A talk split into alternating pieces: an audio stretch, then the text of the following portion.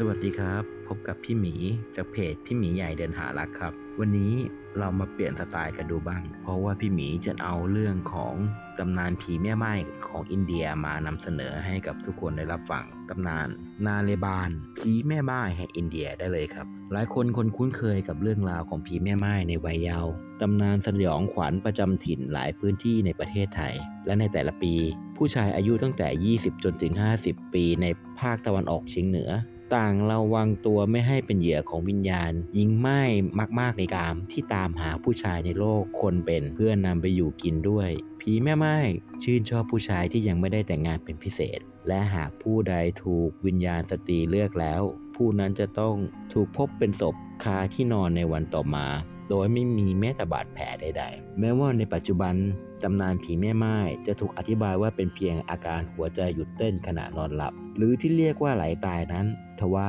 ตามหมู่บ้านต่างๆ ในภาคตะวันออกเฉียงเหนือผู้คนยังคงหวาดกลัวเรื่องเล่าที่สืบทอดกันมาจากรุ่นสู่รุ่น และในแต่ละปีมักมีเหตุการณ์ที่ผู้ชายในหมู่บ้าน ที่แข็งแรงดี เสียชีวิตเป็นปริศนาติดติดกัน เพื่อเป็นการป้องกันวิญญาณผีแม่ไม้ผู้คนจะนำเอาปลักขิดอันใหญ่ทาสีแดงวางไว้หน้าบ้าน หรือตามถนนหนทางในหมู่บ้าน ไม่ก็นำหุ่นผู้ชายที่ทำขึ้นโดยแสดงอวัยวะเพศขนาดใหญ่เอาไว้ ชาวบ้านเชื่อว่า เมื่อวิญญาณผีแม่ไม้เห็นปลักขิดที่มีรูปทรงคล้ายอวัยวะเพศนางจะคว้าสิ่งนี้แทน จะนำชีวิตของชายคนใดในหมู่บ้านไปกับตน นางจะคว้าสิ่งนี้แทนที่จะนำชีวิตของชายคนใดคนหนึ่งในหมู่บ้านไปกับตน บางพื้นที่เชื่อว่า วิญญาณผีแม่ไม้อารวาสหนัก คนในครอบครัวจะนำเสื้อผ้าสตรีมาให้ผู้ชายในบ้านสวมใส่ ก่อนจะเขียนตัวอักษรหน้าบ้านว่า บ้านนี้ไม่มีผู้ชาย ตำนานเกี่ยวกับดวงวิญญาณสตรีที่ตามหาชายหนุ่ม มาสมสู่พบเห็นกันในหลายพื้นที่ในโลกครับ ไม่ว่าจะเป็นเอเชียใต้ ยุโรปตะวันออก หรือแม้แต่แอฟริกาตะวันตก หนึ่งในตำนานชื่อมีชื่อเสียงและใกล้เคียงกับเรื่องราวผีแม่ไม้ในไทยมากที่สุดคือตำนาน นาเลบาน ทานตอนใต้คางตอนใต้ของรัฐกรณากตะประเทศอินเดีย นาเลปาน เป็นคำ มีความหมายว่า มาพรุ่งนี้ หากผู้ใดมีโอกาสได้เดินทางไปตามหมู่บ้าน ระหว่างเมืองหลวง เบงกาลูลูถึงไมเซอร์ เชื่อว่าหลายคนคงสังเกตเห็นข้อความที่เขียนบนบานประตูและกำแพงของบ้านต่างๆ ด้วยอักษร กันทะ ข้อความที่ว่าไม่ได้เป็นสิ่งที่เจ้าของบ้านต้องการสื่อสารกับแขกผู้มาเยือนแต่อย่างใด แต่เป็นสารที่ชาวบ้านทิ้งไว้โดยมีจุดมุ่งหมายเพื่อลวงวิญญาณ หรือแม้แต่สวดอ้อนวอนขอเทพีประจำถิ่นไม่ให้ย่างกายเข้ามาบริเวณบ้านของตน ชาวบ้านในแคนาดาใต้เชื่อว่าตำนานนาเลบา เกี่ยวข้องกับดวงวิญญาณเจ้าสาวที่กำลังจะแต่งงาน แต่มีเหตุให้นานต้องพลัดพรากกับเจ้าบ่าวและเสียชีวิตก่อนจะได้ครองคู่ บ้างก็ว่า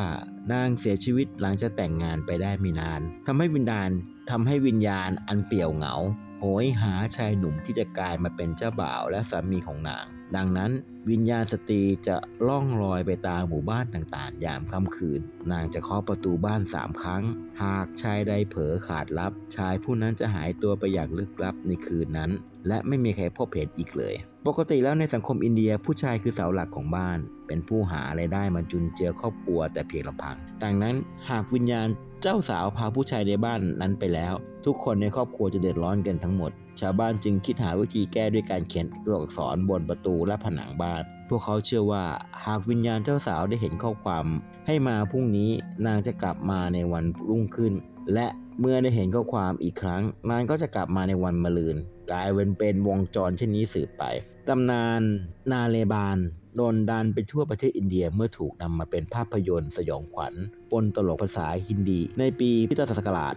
2018 นำแสดงโดย ราชกุมารลามนำแสดงโดยราชกุมารลาว ตอนนั้นเองที่ชาวบ้านท้องถิ่นต่างๆ ในอินเดียออกมาพูดว่า แท้จริงแล้วตำนานวิญญาณเจ้าสาวและหญิงไม้ที่ตามหาสามี มีให้เห็นหลายท้องที่ในอินเดียไม่ใช่แค่ใน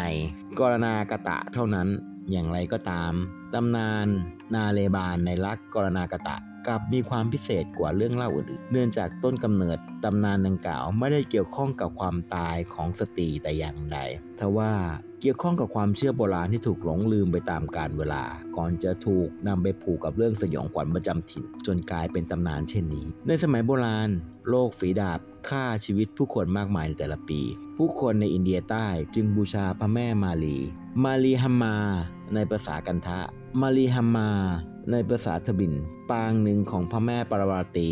มารีฮัมมาเป็นเทพีแห่งโรคระบาด ไม่ว่าจะเป็นหะ คีวาตกโลก ฝีดาบ หรือแม้แต่อีสุกอีใสผู้คนบูชาพระแม่เพื่อไม่ให้ตนเอง และคนในครอบครัวติดโรคร้ายเหล่านั้น ในกรากตะใต้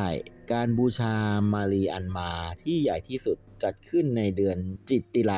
ซึ่งถือเป็นเดือนแรกของปีตามปฏิทินธมิน หากเทียบกับปฏิทินสากลจะอยู่ในช่วงกลางเดือนมีนาไปจนถึงต้นเมษา ในเดือนนี้เองที่ชาวบ้านกันทะฉลองเทศกาลปีใหม่ที่เรียกว่า อกาดี ปกติแล้วเทศกาลใหญ่ของชาวฮินดูอย่างมหาศิวราตีและอูกาดี จะอยู่ห่างกันราวหนึ่งเดือน ช่วงนี้เองที่พระแม่มาลีจะเดินทางเยี่ยมเยียนผู้ศรัทธาตามบ้านต่างๆทว่า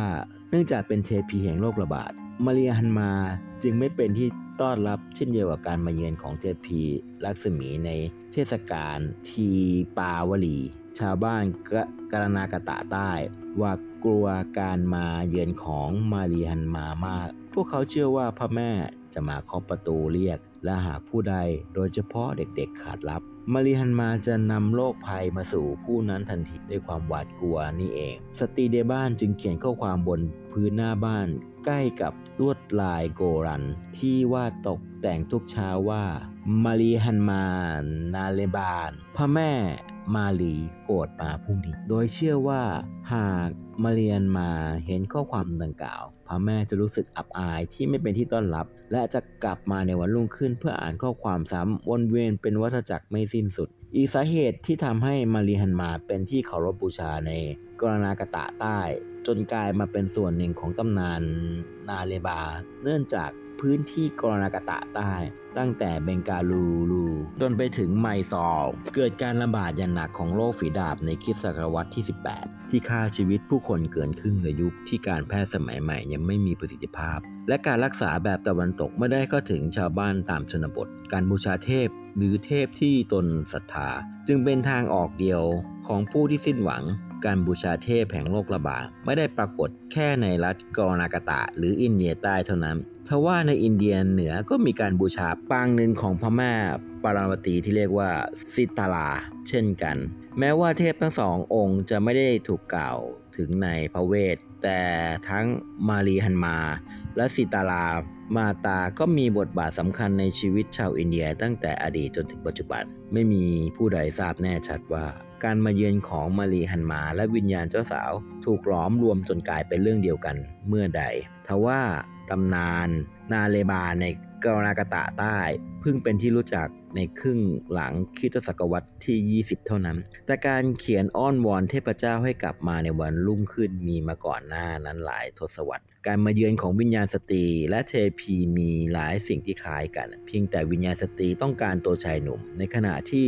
มารีฮันมาสามารถแพร่โรคร้ายให้กับทุกคนในครอบครัวโดยเฉพาะเด็กๆ สันนิษฐานว่า การเสียชีวิตของเจ้าสาวเกิดขึ้นในชุมชนใดชุมชนหนึ่งในกรณากตะใต้ทำให้ชาวบ้านที่หวาดกลัวแรงอาฆาตของวิญญาณตะใช้วิธีดั้งเดิมที่บรรพบุรุษเคยใช้ในการลวงมารีฮันมา เพื่อทำให้สมาชิกในบ้านทุกคนปลอดภัย จนในที่สุดก็กลายเป็นธรรมเนียมปฏิบัติ ทั่วไปตามหมู่บ้านในชนบทจนถึงปัจจุบัน ไม่ว่าตำนาน นาเลบาน หรือผีแม่ไม้จะเป็นความจริงหรือไม่ แต่เรื่องราวทั้งสองต่างแสดงให้เห็นถึงขนบธรรมเนียมประเพณีของผู้คนในพื้นที่นั้นๆ ชุมชนทุกแห่งในโลกต่างมีข้อปฏิบัติและความเชื่อแตกต่างกันไป ขึ้นอยู่กับสภาพสังคม และชีวิตความเป็นอยู่ของชาวบ้านในพื้นที่ ทุกความเชื่อล้วนมีที่มาทั้งสิ้นดังนั้นการทำความเข้าใจกับสิ่งที่บุคคลศรัทธาจึงเป็นพื้นฐานในการเข้าถึงพวกเขา ซึ่งจะทำให้คนในสังคมพหุวัฒนธรรมของเราอยู่ร่วมกันอย่างสงบ อยากให้ทุกคนมีความสุขครับ